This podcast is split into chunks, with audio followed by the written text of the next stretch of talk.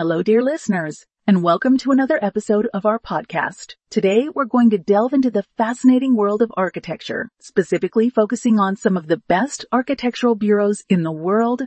We'll explore their history, their founders, and the iconic structures they've designed that have shaped our cities and our world. Let's start with the renowned Skidmore, Owings and Merrill often referred to as SOM. Founded in 1936 in Chicago, this bureau has been a significant player in the field of architecture for over eight decades. The founders, Louis Skidmore and Nathaniel Owings, were later joined by John Merrill. SOM is known for its technical expertise and innovative designs, and it has been a pioneer in the development of modernist architecture. Some of their most famous works include the Willis Tower in Chicago, the Burj Khalifa in Dubai, and One World Trade Center in New York City. Moving on, let's talk about Foster Partners, a British international studio for architecture and integrated design with headquarters in London. The firm was founded by Sir Norman Foster in 1967.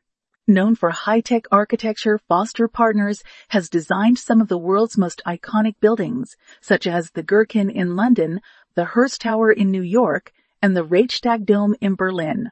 Sir Norman Foster's philosophy of doing more with less has resulted in some of the most energy efficient buildings in the world. Next on our list is the Danish firm Bjarke Ingels Group, better known as BIG. Founded by Bjarke Ingels in 2005, BIG has been making waves in the architectural world with its innovative and out of the box designs. Ingels' philosophy of yes is more has led to the creation of some truly unique structures, such as the mountain dwellings in Copenhagen, the Via 57 West in New York, and the Lego house in Billund, Denmark. Let's now turn our attention to the Japanese architectural bureau SANAA. Founded in 1995 by Kazuyo Sejima and Ryue Nishizawa, SANAA is known for its minimalist aesthetic, innovative use of light, and spaces that blend seamlessly with their surroundings. Some of their most notable works include the Rolex Learning Center in Switzerland, the new Museum of Contemporary Art in New York, and the Louvre Lens in France. Next, we have the Swiss firm Herzog de Meuron, founded by Jacques Herzog and Pierre de Meuron in 1978. Known for their innovative use of materials and attention to detail, Herzog de Meuron have designed some of the world's most iconic buildings, including the Tate Modern in London, the Bird's Nest Stadium in Beijing, and the Elbphilharmonie in Hamburg. Lastly, let's talk about Zaha Hadid Architects, a British international architecture and design firm founded by the late Zaha Hadid.